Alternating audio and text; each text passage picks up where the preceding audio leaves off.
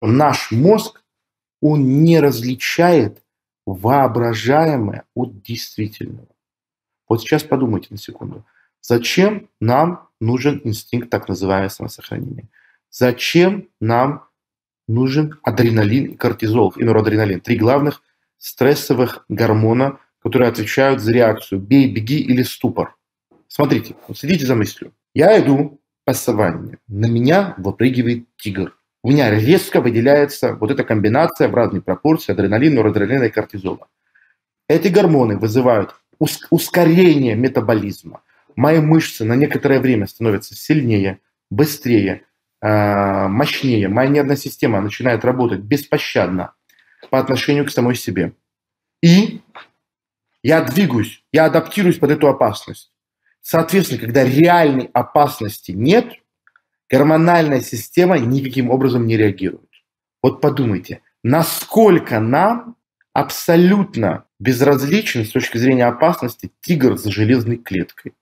Да плевать, он веселым становится для нас. Нам смешно, тигр в клетке, ха-ха-ха. Даже дети это понимают. Но, знаете, это жанр видео на ютубе. Ребенок строит рожицы тигру или другому хищнику, и малограмотный зверь прыгает, натыкаясь на стеклянную преграду. Ребенок пугается. Но почему? Он же знает, что тигр за железными прутьями, за стеклянной стеной. А вот потому. Феномен неразличия нашим мозгом воображения от действительности. Мы сами своим воображением, своим настроем можем полностью определить наш гормональный фон, полностью определить а, наше самосознание. Вот мы идем в кино, мы пошли на триллер, мы пошли на драму, мы пошли на ужастики. Вот мы же знаем, что все это на экране. Зачем наша нервная система, наша гормональная система, которая существует только для того, чтобы защищаться от опасности и правильно под них адаптироваться, она, по сути, выдает холостой ход. Тигр на нас не нападает, но мы тратим огромное количество ресурсов, как будто тигр напал. Почему? А потому что наш мозг не различает воображение от реальности. Не различает. И это очень важный инструмент. Ну и, конечно, кортизол. Кортизол – это стрессовый гормон, это главный гормон неудовлетворенностью. И он тоже находится в прямой обратной зависимости от тестостерона. То есть чем выше уровень кортизола, а, тем а, ниже падает тестостерон. Кортизол повышается в первую очередь тогда, когда не оправдываются наши ожидания, причем даже плохие. Это связано с тем, а, грубо говоря, логика тут у организма такая. Вот я рассчитал, что мне зарплату дадут сегодня. Если нам ее выдают и говорят, завтра будет, у нас выделяется тонна кортизола. Кортизол – это на самом деле гормон стимулятор, гормон допинг. Вот ты ешь на улице, и у тебя кто-то из рук вырывает твою еду. Ты буквально на несколько 6, 7, 8 секунд становишься нечеловечески сильным для того, чтобы выхватить свою еду обратно и сохранить ее. А если ты а, не забираешь ее обратно, ты ее отдаешь, твой организм вырабатывает еще большее количество кортизола и держит его фоном. Зачем? Потому что дофамин – это то, что показывает хорошее. Мы теперь хотим это делать. А кортизол дает нам очень приятные, поганые ощущения, чтобы в следующий раз мы этого не допускали. Если мы терпим, еще больше дает. А на физическом уровне разрушает ткани, э, разрушаются мышцы, кожа, скелет, все становится слабым, рых. Что вы понимали, один и тот же стрессовый гормон выделяется, когда тебе придурок какую-то чушь пишет, э, начальник идиот, жена поперек горла встает.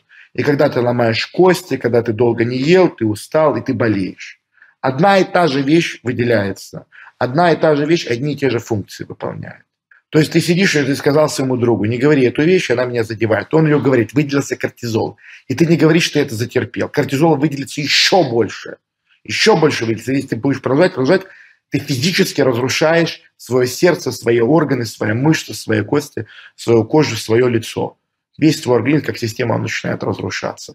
А, и вот здесь вот есть разница. Кортизол по-другому воздействует на мужчин, по-другому для женщин. Мужчинам вообще нельзя находиться долго в кортизоле. Поэтому у нас и алкоголизм такой а, сильный в стране. Хронические стрессы плохого уровня жизни приводят к тому, что мужчины сыпятся. Мужчина вообще не предрасположен к длительным стрессам, к пиковым и коротким. Мужчине легче пройти пять дней боевых действий, чем э, сидеть на нелюбимой работе, э, жить сумасшедшей, э, доминирующей женой, там, я не знаю, и все, что с этим связано, с этим вот матричным образом жизни. А женщины наоборот, женщины очень плохо переносят пиковый кортизол, и они абсолютно спокойно предрасположены высокому фоновому кортизолу. А норадреналин. А норадреналин всегда рассматриваю в связке с адреналином. Человек, у которого высокий норадреналин, это человек, который в стрессовой ситуации склонен к силовому, с точки зрения психической, эмоциональной, социальной, физической, какой угодно, решению конфликта. Бей или беги, или ступор.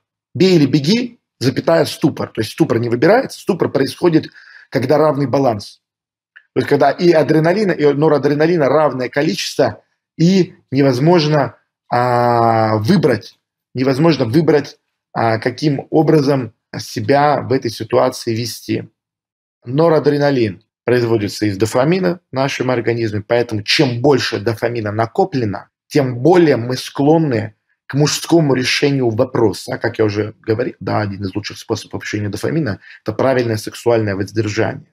И, соответственно, человек, который накопил э, большое количество здорового дофамина, он склонен к тому, чтобы переставать быть трусом, переставать быть терпилой, переставать э, быть тряпкой. Это гормон защиты моих границ. Вот, например, мне человек пишет, Арсен, ты дурак, не вести прямой эфир. Если у меня превалирует адреналин, я испугаюсь и начну оправдываться. Да нет, я правильно веду. Вот смотри, тут ты не прав, тут то. А если а, я иду по улице, и какой-то человек мне какую-то гадость говорит, надо отсюда быстрее уйти, вот это плохо. Если я сижу в аудитории, я студент, преподаватель начинает меня публично унижать и отсчитывать, я сажусь и молчу, и пытаюсь сжаться в комок, чтобы он больше про меня гадости не говорил. А если норадреналин, все ровно наоборот. Все ровно наоборот. Любые границы. Мозг не видит разницы между реальным и действительным. Интернет-пространство – это тоже границы. А, личная жизнь – это тоже границы.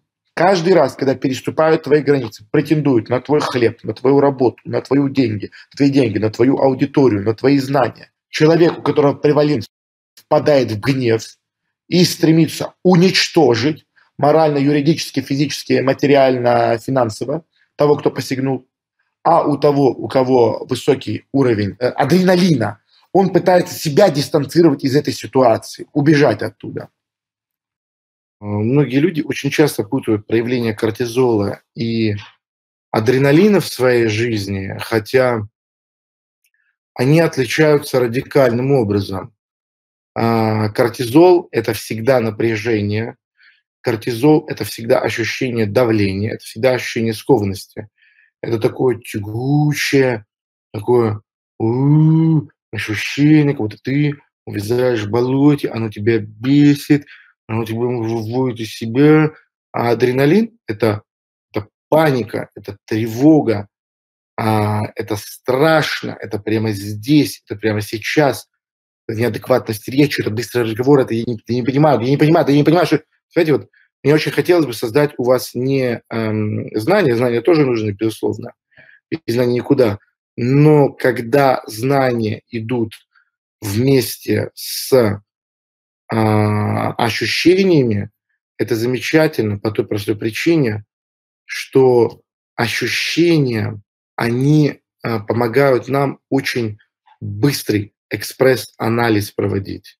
Очень быстрый экспресс-анализ проводить. А, и, конечно же, это исключает сложность, ну не сложность, я бы сказал, шанс каких-то серьезных ошибок.